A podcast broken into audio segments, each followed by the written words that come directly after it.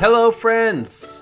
It's your old pal Ariel Helwani back with another edition of DC and Helwani. A lot to get to after 262 this weekend. New champ at 155. His name is Charles Do Bronx Oliveira. Tony Ferguson's lost to Beneil Dariush. That and a whole lot more. But of course, before we get to all that, a quick word on a podcast you should check out if you're a fan of the National Basketball Association, as I am. It is called the Low Post Podcast, hosted by Zach Lowe. NBA playoffs, they are here.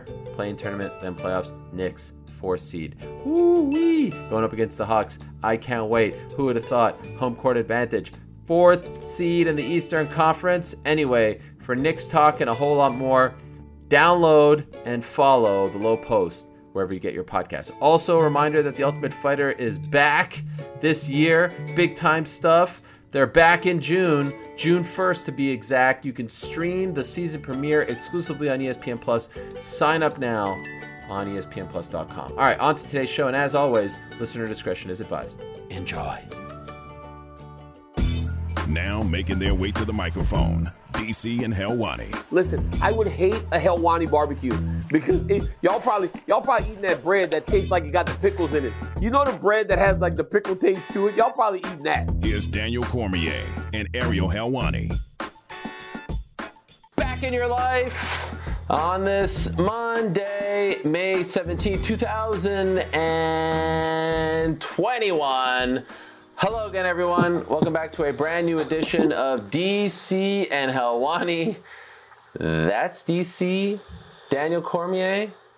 I'm Helwani, Ariel Helwani at DC. It's take two for us. Last week, a few technical difficulties. Hopefully, this time around, we're back in business.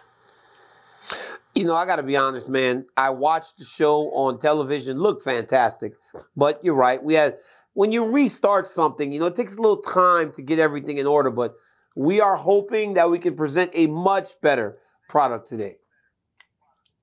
We appreciate everyone sticking with us. And of course, we have a lot to talk about on today's program. Coming up, UFC 262. It was lit. LIT in H Town in Houston, Texas. DC was there, front and center. I was not. We got a lot to discuss pertaining to the lightweight division. We got a lot to discuss pertaining to this weekend and a ton going on in the world of MMA. But of course, DC, I would be remiss if I didn't wish you a happy tax day. Did you fill out your taxes, DC? Not April 15th. It got changed to May 17th. You all up to speed?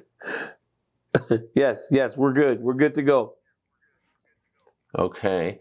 Uh, by the way, happy happy National Pack Rat Day. Are you familiar with Pack Rat? You know what Pack Rat means? Pack Rat Day? No, I have no idea. You know what's crazy about this? You know what's crazy about this? I did an I did an appearance in Houston the other day, and I promise you, I had so many people walk up to me with different holidays. It was crazy, and they have hey Ariel, they have it on par too. They're like, hey DC, I know I don't have much time, but I would be remiss if I didn't wish you a happy receptionist day. And they had five or six different holidays stored away ready for me when they met me. It was it was it was awesome. I mean, it's a thing now. You and these weird holidays is a real thing. Well, I'm sure no one wished you a happy National Cherry Cobbler Day. A cherry cobbler on a, on a warm summer day, fantastic with a little ice cream a la Modi, right? You, I mean, you've partaken in a few cherry Wait, that's cobblers in your you day, say right? that. You don't say a la Modi. You don't say a la Modi. You say a la Modi. What do you? I know. I did that for you. That was a shout out to Little Miss No, you Sunshine. you, ever see that movie where she asked for a la mode? Yes, a la mode, a la mode d'ici, a la mode. Tu comprends? Okay, I got you just other don't ones know. for you. You Uh, just don't know. Uh, today, of course, is uh, National Idaho Day, National Walnut Day. Unfortunately, it's not May 18th, DC, because May 18th is a very special day in this household. It's National No Dirty Dishes Day, but more importantly, it's also National Cheese Souffle Day. You like a good cheese souffle, don't you, DC? I don't know. Know what that is. I don't know what that is. What is it? Uh, you don't. You know What is a cheese souffle? Cheese souffle when you the melted cheese and you like you you'll dip things in it. Like you'll dip like bread, even some fruit. Cheese souffle. Come on. One day, Bro, I've never had cheese cheese souffle. I've never had cheese souffle. That's fun. Oh, actually, Okay, well- guess what? That's fondue. That's fondue. That's not souffle. Oh yeah, you're right. It's Oh, cheese you're fondue. right. You're right. What is cheese Cheese fondue is when you Yes. wow, wow. Sometimes when you're trying to be too smart for your own good, when you're trying to be too smart for your own good, you end up looking like Ariel Helwani right now. Look directly into the camera. Nothing makes me happier than when you are wrong. And right now, you tried to pass some fancy stuff off on old DC, and you don't even know what you're talking about. That makes me happy. Makes me very happy right now. Well, well, I'm glad you're happy, DC. say I got to tell say you, it. Say it. the say weather- It. Say it. No, say it. what? Say it. Say it. Say DC. I was wrong. I was really wrong. I'm not quite sure if I was wrong, Say to it. be honest with you. Uh, I just want to do No, a you quick were wrong. check here. Say what it. is a Say cheese? Okay, you're right. Okay, okay. I was wrong. Cheese souffle. It's a kind of pie. My mistake. Mia culpa. It's getting hot in here, DC, because it's mid-May. The weather is heating up. The Knicks are the fourth seed in the playoffs. My shirt is open, Oh. DC, and we got to talk about Charles Oliveira. we got to talk about what happened on Saturday in Houston. All right. There's a new lightweight champion Hey, of the UFC. I was, hey, I was His trying name not, is I was trying Oliveira. not to.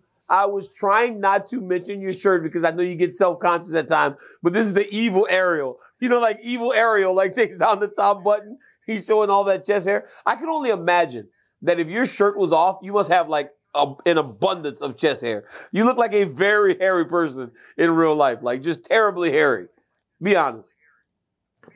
No.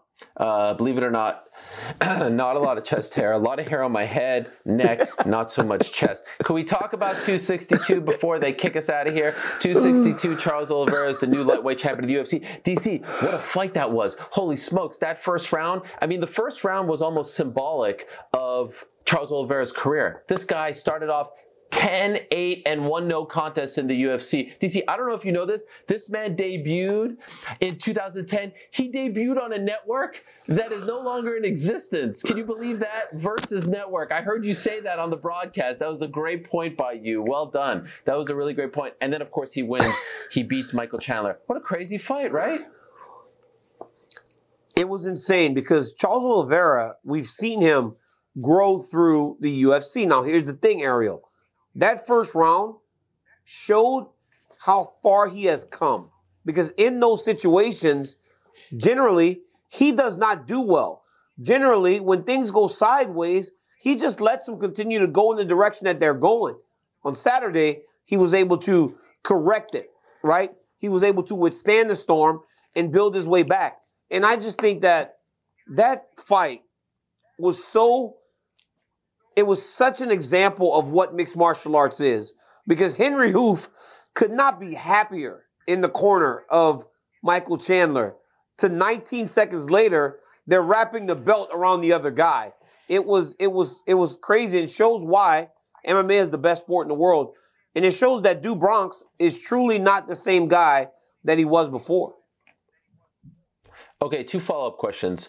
What went wrong for Chandler? I mean, it looked like he was literally seconds away from winning that fight. How did he not get it done? Why did he not get it done?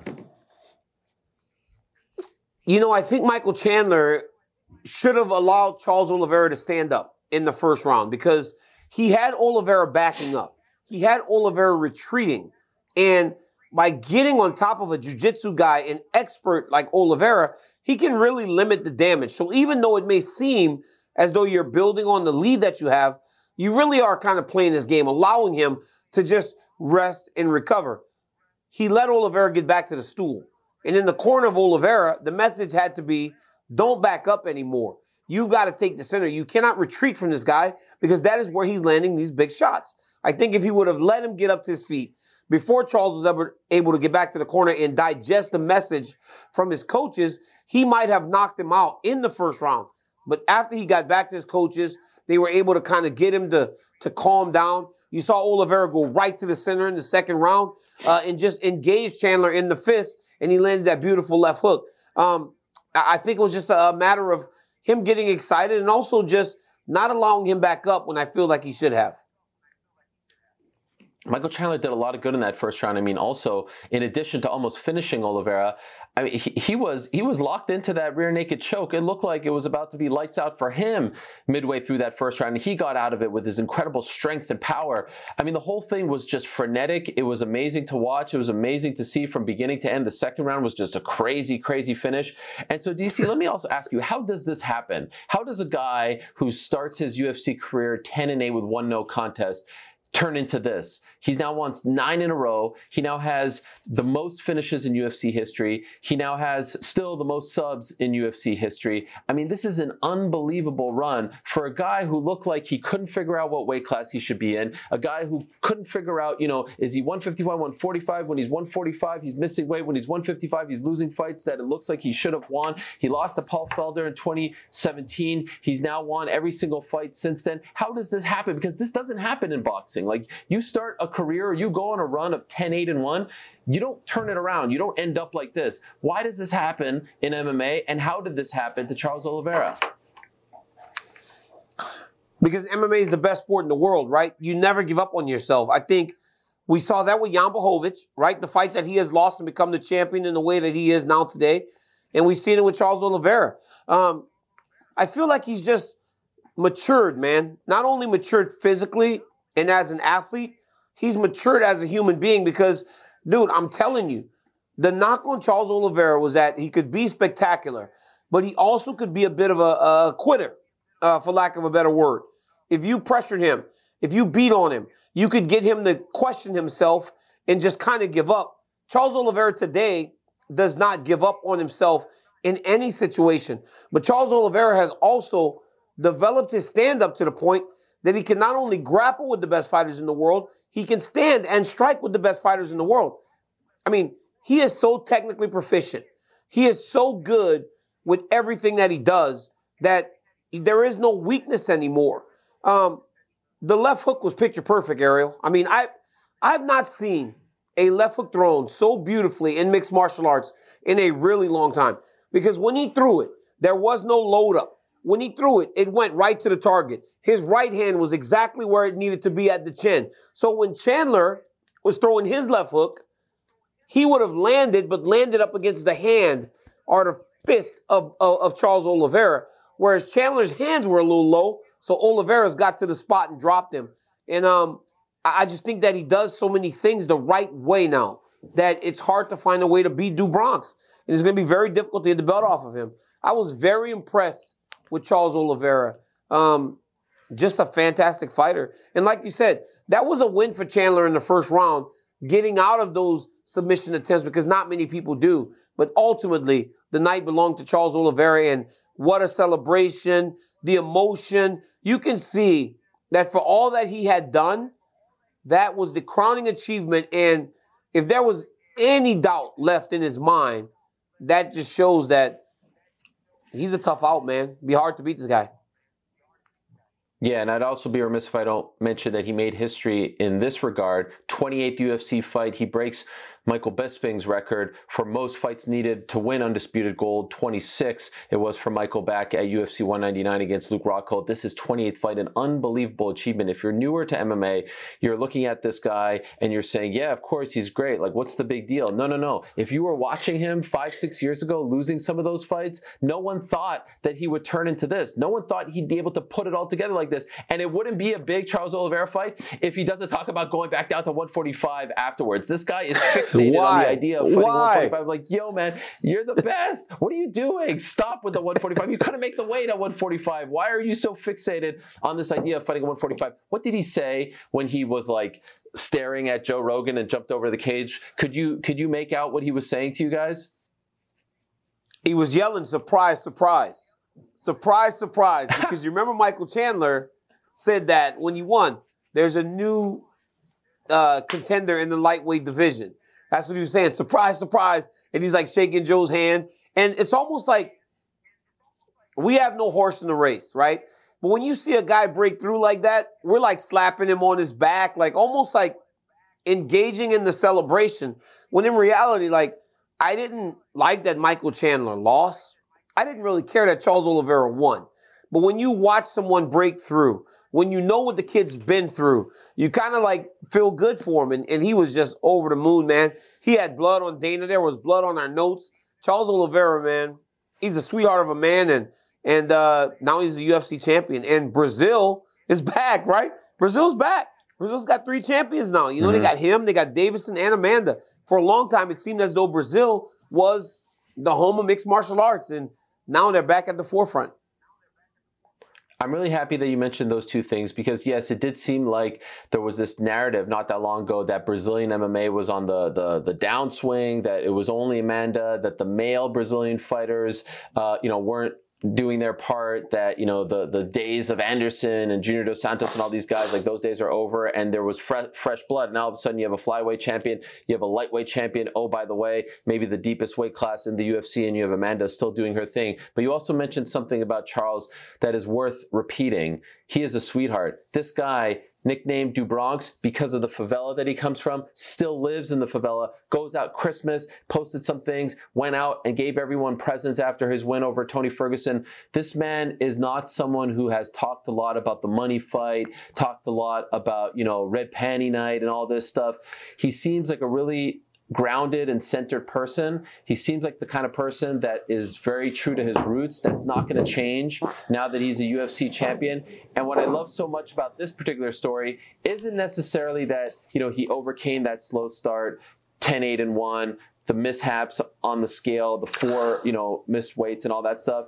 It's that this man stuck to his guns, DC. There was a time a couple months ago where they tried to get him to fight Michael Chandler in a non title fight on very short notice, and he said, No, I'm waiting for a title fight. And then there was word that maybe he was in the doghouse. And look how everything turned out. Poirier goes and takes the Conor fight. Khabib retires. He gets his shot. He stuck to his guns. He got the belt, and now he could call himself the best in the world. And that emotion afterwards was beautiful. It was just a really great moment for people who have been watching this man for the past decade plus. Yeah, absolutely. And you know, man, there was a time where you and I discussed on the show maybe he was going to be the odd man out, right? Because of the approach he was taking, it looked like Charles was going to be the guy on the outs. I myself called for Justin Gaethje to fight for the belt. Now I understand why, because now you had a guy that never lost to Khabib as the champion, right? You got a guy, a fresh guy, as the champion, because now it leaves questions, right? Whether or not people believe that Charles could beat Khabib, you never got to see it. So now there's a question as to whether or not this new champion, how he would have fared against the old champion. So I get why Gaethje wasn't in there. But the reality is, Charles Oliveira, proud Brazilian, loves where he's from, takes care of the people that have supported him from day one, and now is the champion of the world. Look, man, not many people are willing to bet on themselves. Charles Oliveira bet on himself, and ultimately it worked out. So many times, in so many instances, you do that and it goes in the opposite direction and you, you have questions as to why. What now? It worked out for Do Bronx and it could not have worked out for a better person. Yeah, it was shades of Jose Aldo when he uh, jumped into the crowd and was celebrating with his people Oliveira got to do the same. The emotions afterwards was great, and and uh, you know hard not to feel for Michael Chandler. Uh, important to note, this man has been mm-hmm. here before. He has stumbled before. You know, this is a guy who lost uh, to Will Brooks seven years ago twice. He lost to Brent Primus. Madison Square Garden was knocked out by Patricky But What do you want to say, DC? I'm trying to set up the scene for Michael Chandler here, and you're getting all crazy. What do you want to say? Yeah, no, because you mentioned one thing. You said 10-8 in round one. Mm-hmm I, how can we? We have to discuss this, right? We have to discuss okay. that 10-8 in round one because Michael Chandler won that round. But when Charles Oliveira gets you down, takes your back, does good things in the in the round, how in the world are you scoring that 10-8 as a judge? Because the reality is judges are so afraid and they really don't want to give a 10-7 round. But if that is a 10-8 round, what is worse? What do you have to do in order to go 10 7? Because if you recall, when Glover Teixeira beat Anthony Smith and Glover Teixeira busted his tooth out of his mouth, that was a 10 8 round. How in the world can you yeah. judge these two rounds the same whenever one was an absolute beating and the other was a competitive round? I believe that in judging, when you take the responsibility, and I know they wanted to relax the ways that people are scoring 10 8s, when you take the responsibility, you have to be very careful because they were about to mess up that fight. Had that gone five rounds, you would have had Charles Oliveira down two rounds after a very competitive round. You are taking responsibility for people's livelihoods and their careers. You have to watch carefully, watch closely, and truly understand what you're watching. It's crazy that they scored that 10 8. Yeah, you know, uh, a 10-7 is a unicorn. I think off the top of my head, one of the Maynard fights with Frankie Edgar, there was a 10-7 in there, but I have no problem with the 10-8 that was given by two of the judges, not all three for that first round. I lean towards 10-9 because, you know, Oliveira did have his moments there on the ground, but yeah, it's it's it's way more subjective than it is in boxing. In boxing, you get a knockdown, it's 10-8 right away. You get another one, it's 10-7. Like it's it's a lot more subjective in our sport because knockdowns can be more common and there's the damage on the ground and all that stuff. So it's a it's a confusing thing. But guess what? It didn't matter. It didn't matter at all because Charles Oliveira won fair and square But- in but- the second round. But it's like, it didn't. But it's like, we're getting issues in the judging, right? Look, man, I love Kaitlyn Chookagian. She's a sweetheart. I thought she lost the fight. I don't understand how you get mounted Hmm. in round two and have a moment afterwards and win the round. I don't know how they're valuing ground control anymore because Araujo not only got the takedown, got to the mount, she threatened submission. There are so many reasons as to why she should have won that round and, and, and ultimately won the fight. I don't get the way that judging is happening right now. And I mean, I think it's a real problem, and we have to find a way to address this. I know we've been saying this for a long time, but we were saved by the Oliveira uh, finish because, bro, they were about to Mhm. mess that fight up, and you don't want that when you're fighting for championships. Yeah, uh, you know, over in one championship, they they score the fight on the whole. There was a controversial fight on uh, Saturday morning between uh, Ritu Phogat and uh, Bin Wen. Um, that's a different way of looking at it. Uh, you can do it the Pride way. You can do it the way we do it in America. We don't have time to get into all of that because we could spend the whole hour on judging. But it's it's it's a worthy point, and I'm glad that you brought it up. But could we talk about Chandler? Because he said within the next 12 months, uh, you know, I'll be back. I'll I'll, I'll be ba- back here. I'll be the champ again. I'll be fighting for the belt. I think the division is so deep that you're going to have to win at least two fights to be considered, you know, a contender again. And by the way, you mentioned the guy who I'd like to see him fight next. Let's do Gaethje versus Chandler. Gaethje seems ready to go. Obviously, Chandler is going to need some time, but that to me feels like the fight that should happen next. What do you think? 12 months is way too soon. I, I just think that Michael Chandler hasn't really um, been there for a while here in the UFC to understand that it's going to take some time, especially with what's on the books, right? When you got Conor McGregor and Dustin Poirier fighting, and Dustin Poirier, who a lot of people consider the best lightweight in the world, he wins that fight. He's going to fight Charles Oliveira. Um, Conor McGregor wins that fight. He will probably fight Charles Oliveira. So there's just like a lot of people that can lay claim to that title shot, and I think Chandler's got some work to do.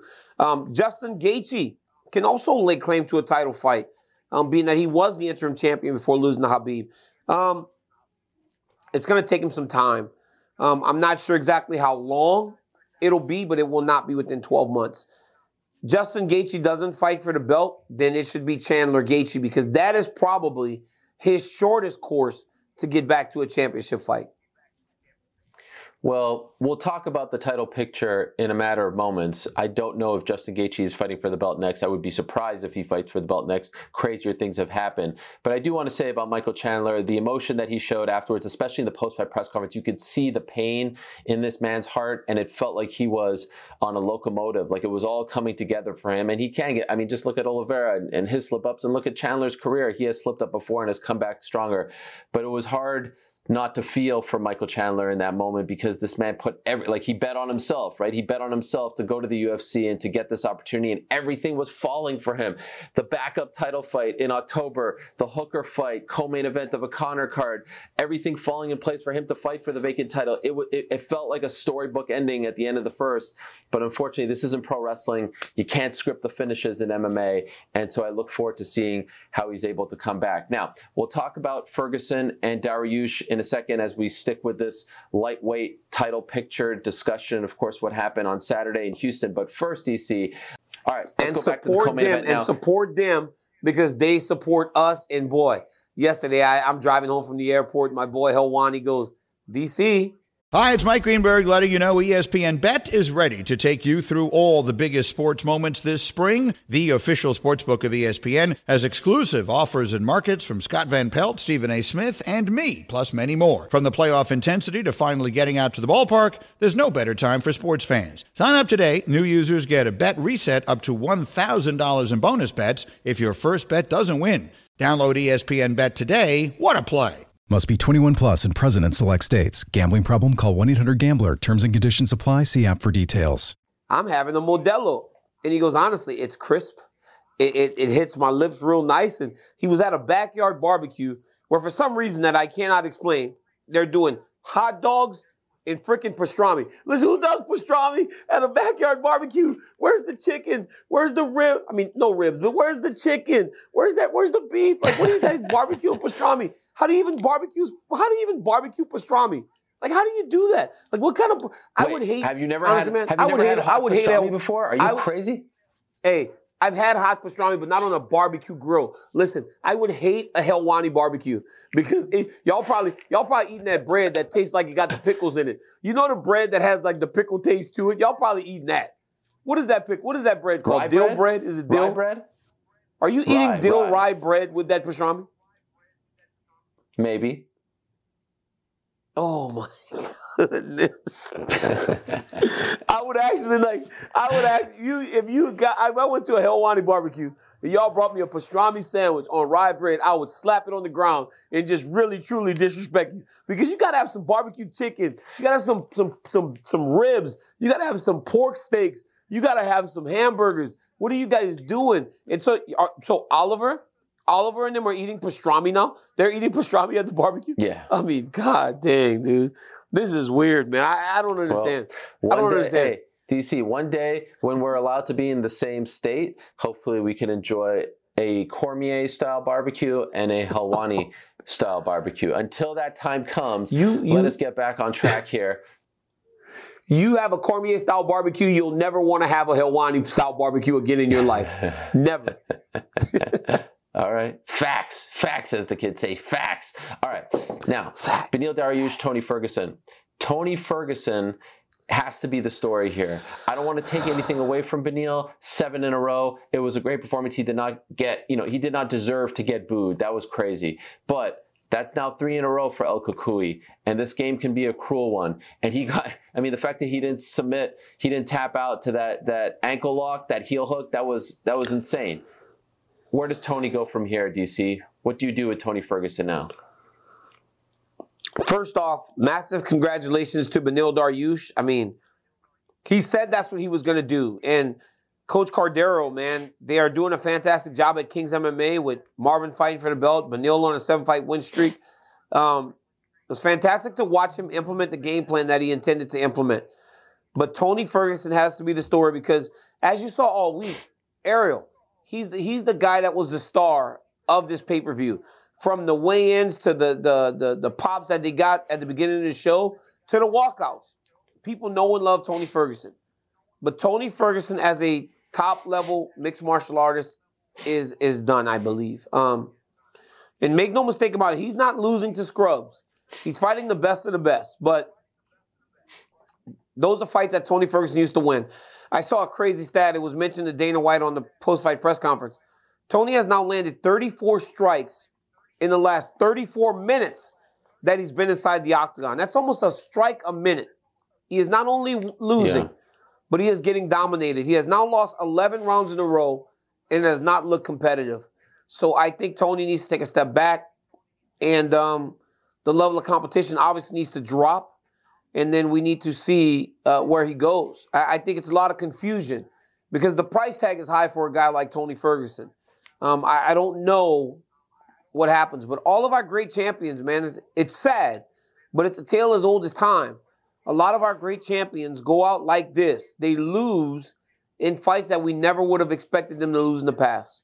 If you get old in the NBA, you're kind of sitting at the end of the bench and you kind of just like phase out. You, you ride off into the sunset. Same with other sports. But there is nowhere to hide in this organization. And so that's why it feels like almost every week now we're seeing, and oh, by the way, we saw with Jacare on the same card, we're seeing these guys, you know, face this harsh reality that Father Time is uh, you know is undefeated and it doesn't play favorites. And you could be an OG of the game, you could be a legend of the game, you can have a great story like Tony's, you can have heartbreak and all this stuff. It doesn't matter. It doesn't pick and choose. It doesn't discriminate. And so it's hard to see these things happen. While you're happy for Beneil, who's putting it all together, it's hard to see Tony in the state. And if I'm being honest, DC, it's a little reminiscent. This particular story is a little reminiscent of Tyron Woodley, right? Where you feel like he can't get out of a certain gear, where he's not pulling the trigger like he once did, and he just doesn't look like himself anymore. And so I agree with you. Like, you know, Anthony Smith, we talked about this you know, he went, he took several steps back, and I don't want to pick on a Devin Clark, but it's like, all right, you took some steps back, you fought an unranked guy, a top 25 guy, to build your confidence back up. I'm not ready to say that Tony Ferguson is done, should be released, should be, you know, cut, should retire, all this stuff.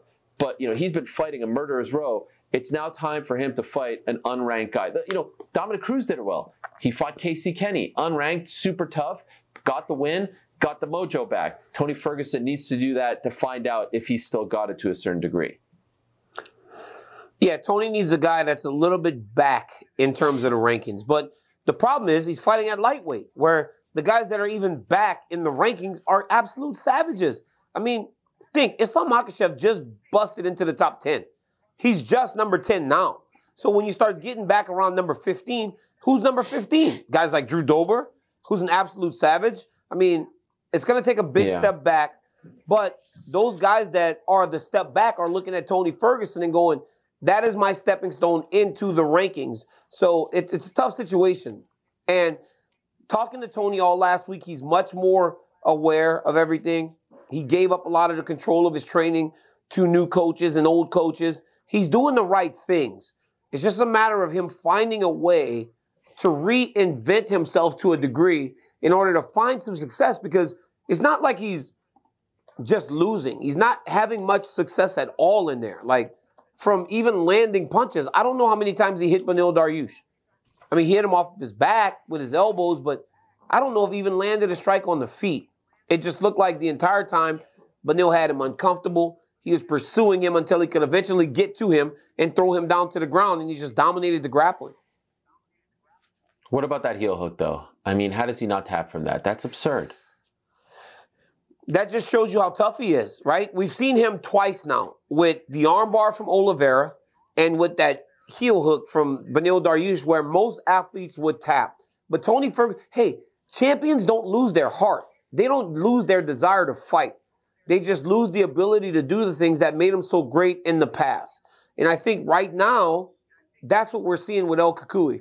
He still is a fighter at heart. He wants to win. He's willing to compete and not give up on himself. He's just having a difficult time finding his mojo.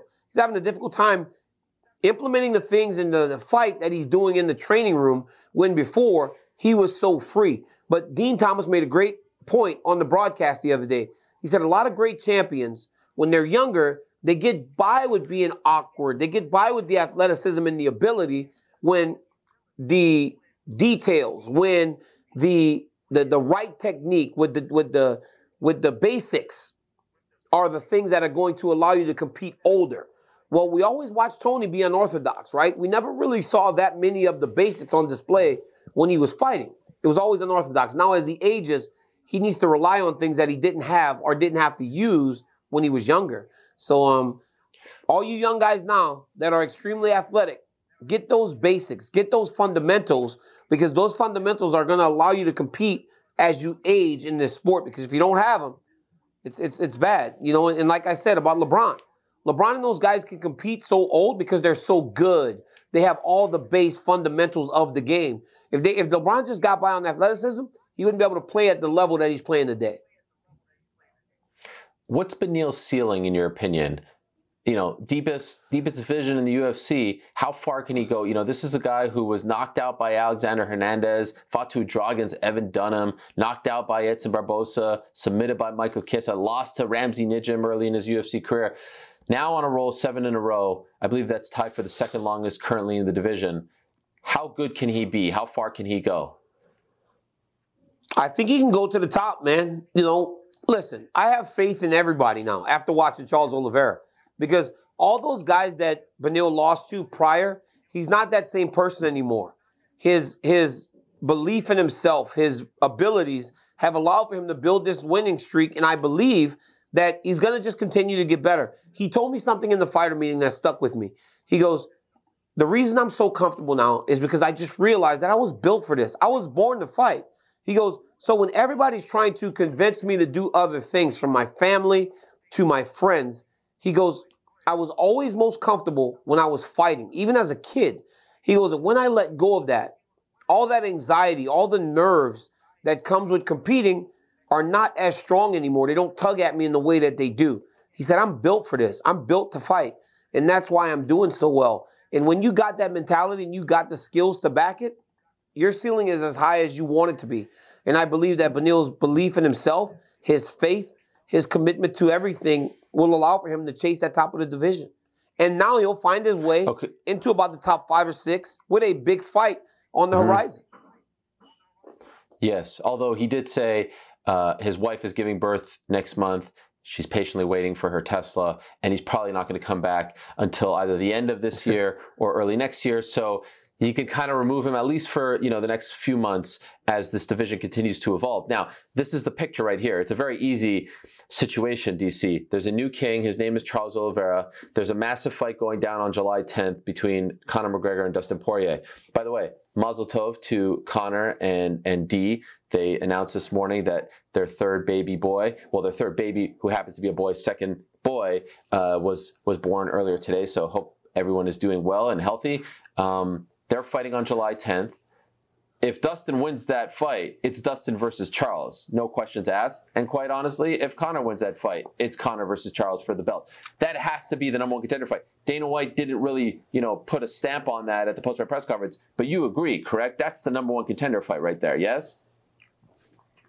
It seems as though it would be, right? Like, there are just certain things that happen for a certain reason. If Dustin Poirier wins, that's easy, right? He deserves it. He lost to Khabib, and since he lost to Khabib, he's beaten Conor. He beat uh, Dan Hooker. He's he's won. He would have won three in a row as the guy that seems to be the uncrowned champion in this weight class before. Put him in the title fight. Conor McGregor. The rules are different for Conor McGregor. Now, if he beats Dustin Poirier, Conor will only be two and two in his last four fights. But what does it matter, right? He's Conor McGregor. Why not put him in the championship fight? It's uh I feel like this is a number one contenders fight. And honestly, if you look down the line, not only is it good for the right now, it's good for the future. Because I truly believe, and I'm, telling you, man, I believe this with every part of me. I believe that Islam is just it, it, it, it's, it's, it's, it's his destiny to be in the, the championship picture. And I think it's a, an eventuality. And could you imagine if Conor can find a way to get to the belt and Islam is making his way to a championship belt with all the history and everything, it'll be fantastic. I just think that it, every fight is going to be good in the lightweight division, but I just think the storylines, the things that we all live for, are starting to play themselves in a way that they're going to be real fun.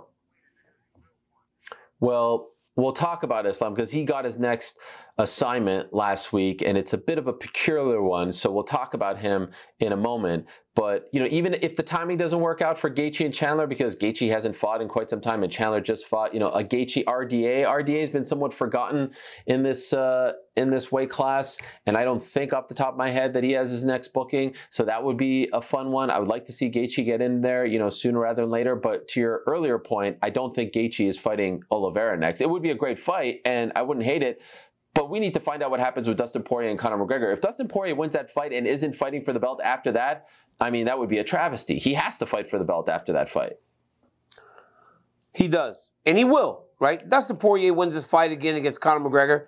He's fighting for the belt because, I mean, you remember we said just put the belt on him after Khabib retired when he had beaten Conor. So, um, yeah, I do believe DP is going to fight for the belt if he gets past McGregor, which is going to be a tough fight. Want to bring up another thing that happened on Saturday? A bit of a scary turn of events. Crazy fight. You know, I talked to Paul Felder before 262 on my radio show, Helwani Show, ESPN Radio. Shout out to ESPN Radio.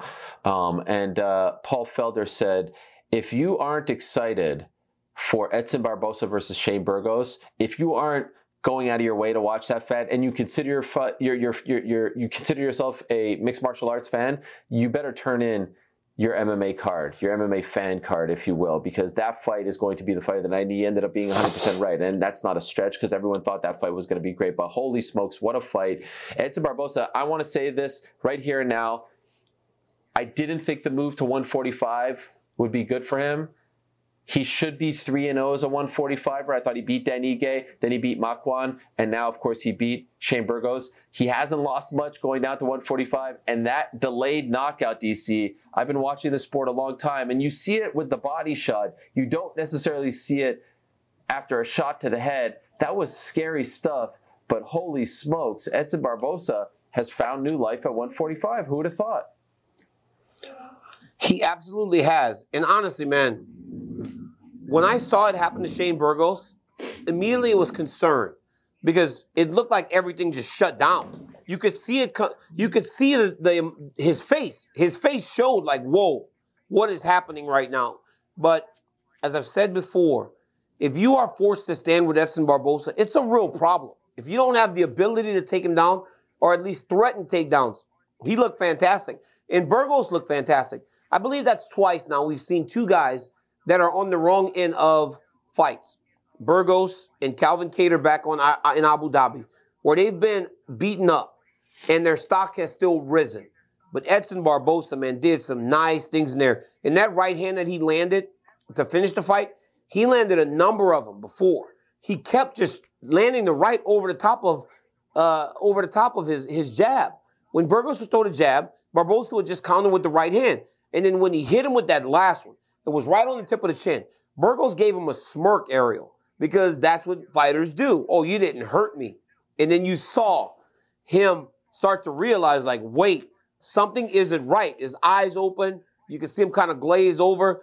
And it went from like his legs going to his body just going. And then once he hit the ground, he was out. It was like, how in the world can it take that long for a guy to get knocked out? Generally, it happens right away but his legs went first. Right. And then when he went to the ground, he wasn't even there anymore. So then Edson jumps on him to hit the, the landing shots to finish. But boy, what a performance. But what a scary moment. I immediately said, this dude needs to go to the doctor to make sure that he's okay because you need to do like a, a brain scan after seeing something like yeah. that. And thank goodness he seems to be okay the, the, the way in which Edson Barbosa was rifling off those leg kicks, it reminded me of his debut against Mike Lullo many, many moons ago, UFC 123, Auburn Hills, Michigan. Like the, the speed in which he rifles those off with the precision and the power, and the fact that he's doing this now, you know, usually at, at this juncture in one's career, they move down to a, a you know, a, a lighter weight class it's kind of like a desperate move. It's a move to try to you yep. know, put a fresh coat of paint in your career, but you know, in reality, it's probably not the smartest move because typically you want to go up as your career is going down. And this guy has been able to I mean, get new life some way, somehow at 145. And, you know, I don't know how far he can go at 145. It's a great weight class with a lot of incredible fighters at the very top. But man, I was wrong about Edson Barbosa at 145, so I'll put my hand up and say, good on you, Edson Barbosa. That was an incredible fight. I do want to mention Jacare, DC. Jacare, man, to, to see again another legend. It's like every week we see these legends lose like this. And, and for Jacare, like, I don't know if people can truly understand, first off, how good Jacare was early in his career and, you know, Strikeforce middleweight champ, all that stuff. But also to submit Jacare Souza like the black belt of all black belts and to do it like that with the arm breaking like that. He's having surgery today, so we want to send him our best. Andre Muniz, shout out to you. And and it's tough to see the younger guys, you know, dust off the older guys like that. But man, that kind of bummed me out. It, like it's what, what's going on? Why why did the old guys have to lose like this? Why can't they why can't they go quietly into the night? Why does it have to be so heartbreaking? Like you said, man, time is undefeated, right? Because you call back to all those great memories from those legends. And Joe Rogan and I said on the show, there's no way you submit Jacare because Muniz said he was going to do it. Then he goes out and does it. You submit this version of Jacare. You don't submit the alligator from Strikeforce, the guy that spent the whole, the whole first part of his career in the UFC in the top five. But now you're looking at a Jacare that's two and six in his last eight fights. Um, and the losses have just gotten worse from the Kevin Holland loss to this. It's time for Jacare at 41 years old to really reconsider uh, what he's going to do for a career. Um, it's sad, man. And as we said with Tony, this is not a fun game to go out on. Um, it usually ends with your legends in the hospital, beat up, knocked out. It's just a it's just a bad ending most times in these situations in this sport. Yeah, I don't. Yeah, I feel guilty sometimes when I watch this because, like, you know, here they are. I'm starting to reach the point where I'm around the same age as the guys who are, you know, quote unquote done. And uh, now we're talking about them having to find a new career when it's not natural to find a new career at 38, 39, 40. And very few guys get to go out like you at the top fighting for a belt. It's it's a very special thing that you were able to do, and, and so my heart goes out to these legends. Uh, shout out to uh, Jordan Wright, Andrea Lee, Lando Vannata with a great win as well. Priscilla Cachoeira had a great win. Uh, Christos Giagos. Why is that so funny? Why are you laughing about that? I mean, I just this Jordan Wright's girlfriend's name was the oldest name I've ever heard, but like you know what? I apologize to all the Matildas in the world. There are a lot of beautiful Matildas in this world. That is a name. I, it just caught me by surprise. Jordan Wright's a young man. I did not think that we were still naming our children Matilda uh, in 2000s. But yeah, I guess there are Matilda, Matildas still out there. Michael Bisping, I'm sorry. Rebecca, Rebecca Bisping, I am sorry. I did not know and I did not mean to insult you. I apologize. Sometimes maybe I should watch my mouth on national television. I just say what I feel. And I guess in that situation, it cost me. You know, we do remember the great Matilda that used to accompany the British Bulldogs to the ring. You know, you yes. know the great Matilda that you know that would accompany uh, the British Bulldog to the ring. But I apologize to all the Matildas That's what in the I world. Thought you were but the reality is on the broadcast. No, but the reality is, his girlfriend's name isn't even Matilda. It's Griselda. So I'm just like, it's it's Griselda, which is just even a more different name. Boy, let, us leave it at that. Uh, by the way, speaking of watch, watching your mouth on the broadcast, uh, I do want to give a shout out to a friend of mine, Johnny, who emails me quite often. We've become friends, pen pals, if you will. Uh, he sent me a screen grab that he caught of you in the broadcast stuffing your face with chips. What is going on, DC? Look at that. What's happening in the middle of what the fights? You got Rogan locked in. What are you eating? What's going on, DC? What is that? Chips, Lay's, plain chips? yes. Yes. Explain yourself. Potato chips. So listen, bro, listen. We're out there for seven hours. Who doesn't eat anything for seven hours? We're out there for seven hours. So sometimes when we go to a break or if uh you know guy walking to the corner, I'll hit the cough button, eat a couple potato chips, and I mean it's actually grown though, right? From potato chips to to in protein bars. Now we're eating chicken tenders at times. There are French fries out there. Like you gotta eat, man. Like you have to eat. So when you get a moment to get a little bit of food, you gotta have it. You know. So yeah, I try to. Uh, I was. I think at that point I was stuffing Lay's or Cheetos because listen, the craft service table isn't the most healthy place in the world. You know that, Ari. You you've been on sets before, and uh, you got to just get what you can get. So yeah, I was eating potato chips. Yeah, it's like. But did you see me kind of off know, to the side? I'm like off to the side, like trying to see the fight through the cage, like while I'm stuffing the chips in my hand. But look, I've got my other finger on the cough button so that nobody can hear me chewing the potato chips.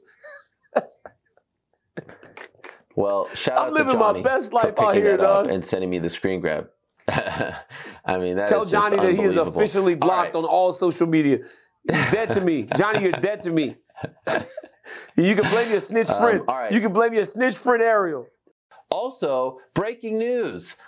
Important PSA brought to you by our good friends over at manscaped.com. The Manscaped engineering team has confirmed that they have successfully created the Lawnmower 4.0 trimmer, which is now available for purchase in the USA and Canada. The craftsmanship and detail on the 4.0 are next level. Join over 2 million men worldwide who trust Manscaped with this exclusive offer for all of you 20% off and free worldwide shipping with the code 20Ariel at manscaped.com. Again, get 20% off and free shipping with the code 2020 a R I E L, at manscaped.com. That's 20% off with free shipping at manscaped.com. And please use the promo code 20Ariel. Unlock your confidence and always use the right tools for the job with Manscaped. All right, DC. This podcast is proud to be supported by Jets Pizza, the number one pick in Detroit style pizza. Why? It's simple. Jets is better. With the thickest, crispiest, cheesiest Detroit style pizza in the country, there's no competition. Right now, get $5 off any eight corner pizza with code 8SAVE. That's the number eight, S A V E. Go to jetspizza.com to learn more and find a location near you. Again, try Jet's signature eight corner pizza and get $5 off with code 8SAVE. That's the number eight, S A V E. Jet's Pizza. Better because it has to be. Uh, a few bookings I want to mention. Darren Till against Derek Brunson, August 14th, and I reported last week that the UFC is looking at uh, going back to London, England in August. If you look at that August 14th card, certainly a lot of British fighters on that card. I'm just saying, not saying anything more, just saying. Also got Jared Cannonier versus Paulo Costa. Costa wanted Darren Till. For some reason, they went with Till Brunson. There's a bit of a backstory there. I'm surprised Till's coming back so soon. Broken collarbone in April, fighting in August. I mean, we're no doctors here, but that seems a little surprising, no? No, because I remember I broke my collarbone when I was younger and it healed fast. It didn't take as long as you would think, like maybe six weeks, six weeks to heal the collarbone. So, um, yeah, he'll have plenty of time, right? April, May, he'll be out. June, July training camp. He can start slow in June, pick it up really heavy in July, uh, partway through August, keep himself going, and then um, be ready for his fight. But this is great for Till, right? Till finds himself in a spot where he's fighting the number five guy. He's also fighting a guy that has a lot of momentum. And Darren lost his last fight. So for him to have this type of opportunity, he wins his fight. He puts himself right back in position to challenge for a championship. But Derek Brunson is full of confidence right now. He moved over to Sanford MMA. He believes in his coaches, his training, his ability. And look, for a long time, we thought Derek Brunson would be this guy that we're seeing right now with his athleticism, his wrestling credentials. This is the guy we expected. We're finally seeing Derek Brunson compete at the level that was believed uh, he was capable of when he first started fighting in Strikeforce and now the UFC. Yeah, uh, a big fight at 185. The other one, Costa Cannonier, interesting fight as well. Of course, the middleweight title is on the line. Next pay per view, 263, June 12th, Glendale, Izzy versus Vettori 2. And we can't forget about Whitaker. I mean, these fights are great now, but Whitaker should Yeah, be what- next in line for the winner of the Izzy versus Vettori fight. But again, a little mini tournament. I, I like the bookings at 185. I am a little bit surprised though about this one, DC, as we take a look at the middleweight rankings here. I have to ask you about your boy. I mean, every ch- I saw you on the post fight show. I saw you on Sports Center. I mean, every chance you get to talk about MMA, every chance you get a microphone in front of you, you are going off about Islam Makhachev. On and on you go. And his next fight is against Thiago Moises. I mean, what is this? This isn't the big fight that we were all thinking. We were talking about Tony Ferguson, big name. Thiago Moises. What's going on here? You know what's crazy? Islam, me and Khabib are on a, a group message, and we're talking about that. Who's next? Who's next? Nobody will fight him, Ariel. He's getting off. He's, he's offering him, offering him, offering him, offering him. Nobody will fight. So then we're just like, then smash everybody. Just fight whoever they offer you, beat them up, and then eventually you'll get a fight. Or if he wins enough, Ariel, he'll just have to get a title fight. So right now, that's the approach. You offer me Moises, okay, I'll fight him. Islam's just gonna smash them all. He'll beat them all because, dude, um, I know for a fact it was offered to, to Felder, it was offered to RDA, it was offered to a number of guys in that top 10, and these guys won't fight him. So I don't know what more he can do but just to compete, make money, and um, keep working his way towards the championship. It's very reminiscent of when Kamaru Usman was coming up the rankings. Nobody wants to really fight the guy because of the ability he has and the problems that he possesses. But I'm telling you, Jon Anik said this on the show last Saturday. He goes, I'm not certain if Islam Makhachev is matched up with everybody. I don't know what the odds look like. He may be favored to beat just about everybody in the top 10. So these guys aren't really willing or wanting to take that risk. Yeah, it's a tough spot for him to be in. Eventually, he'll get his big fight. I have no doubt about that. RDA had groin surgery not why- that long ago, but- so but- but July this is would the be question, too soon though, like why though? Why is it? Why is it? Why is it having to take so long? You know what I'm saying? Like he fought Drew Dober, another top 15 guy, to put himself into the top 10. The natural progression is for somebody Mm. above him to say, okay, now it's time to fight. But why are we? Why are we ignoring the way things are supposed to work now? And now he's fighting a, a dangerous Thiago Moises. Well, if you look at the top, I mean, Poirier's booked. Gaethje, we just, I mean, hey, Gaethje versus Islam. Why don't they book those two guys? Oh, that's right, same management Yeah, team. sure. They wouldn't do that. Charles Oliveira just no, fought. no, uh, hey, Michael listen, Chandler just they'll fought. fight. They'll fight. Those Hey. guys will fight. Those guys will fight. Even now, right, so even now, Kamaru's saying, even now, Kamaru's saying that if if uh, Marvin Vettori wins the championship, maybe he considers going up to 85. That's the same management team. All right. Okay. Uh, well, I'm just saying there, there's not a ton of options there, maybe on the back end, but uh, I mean, he deserves a big fight. I'd love to see Islam versus Gregor Gillespie, um, who just looked good. But you know, we'll see him July 17th, and then we'll see where he goes from there. Islam's a teammate of yours. I do have to give a shout out to the big man himself.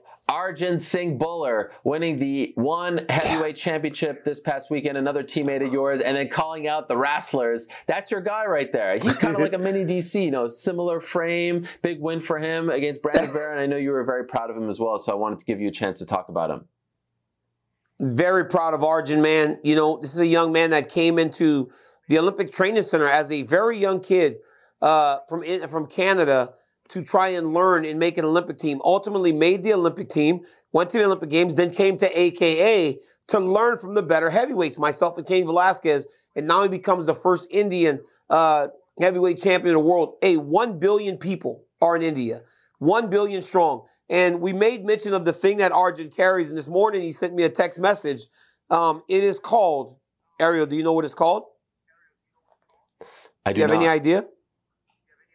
It is called a mace. sound. It's a weapon of war Okay. used by the god of wrestling in the Indian culture. So another just real shout out to his heritage, his culture, and um, this is massive for Arjan and massive for uh, India. And he truly believes that he's going to open the door for more of those high level wrestlers because India has great wrestlers coming into mixed martial arts. Oh, there, there's a ton. I mean, that Ritu Phogat who lost uh, that close fight, she's massively popular um, in India. Saint Lion won on that card. It's very smart what one is doing, and I'll, I mean, I'll never forget. In uh, we were in Edmonton, Arjan's debut when they didn't let him wear the uh, you know the turban. I mean, to see him come out like that in the traditional garb with that weapon. I mean, that's what you got to do. That's how you get people invested in this sport from countries who aren't traditionally big, you know, MMA fan countries. That's so. This is a huge moment, and and the response that I got, like when I tweeted about it, I was like, wow, there's a lot of people who follow me from India. I had no idea that they were Yeah. so into it. So this is a really big deal, and congratulations to him on that. And he even called out some uh, some wrestlers. He wants to go over to the wrestling world, DC. He wants to have a big fight against Jinder Mahal, his buddy. his buddy. But a million, a billion people, Ariel, a billion strong is one of the hashtags that Arjan uses when he speaks and when he tweets things about um, his culture and his heritage. And they support him so uh, so passionately. And for Arjan to become a world champion, I saw something once like, uh, I wish I could see this guy in the UFC. And somebody's like, well, he already fought there and he failed. No, he didn't. He was three and one in the UFC and went and pursued an avenue where he can make more money and where he can build his his his his base outside and around the world. And that's exactly what he's doing right now. All the right moves by Arjan Bhullar. And right now he's the world champion. We're so happy for him.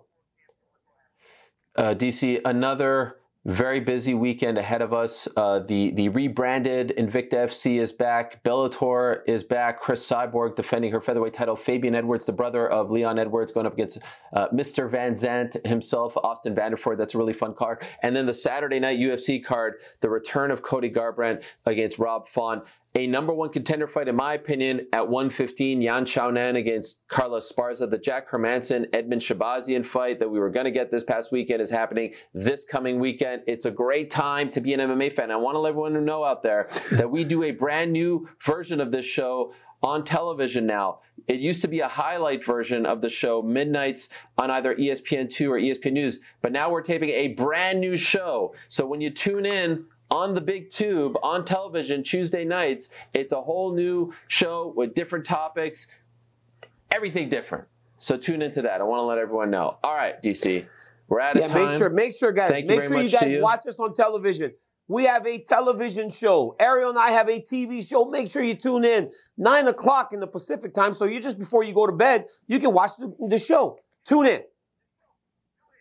All right. Congratulations to Charles do Bronx Oliveira, the brand new UFC lightweight champion, made history on several fronts uh, this past weekend. Congratulations to Beneil Dariush. Congratulations to Edson Barbosa. All the big winners from this past weekend at UFC 262. Thank you to our sponsors. Thank you to our production team. Thank you to DC.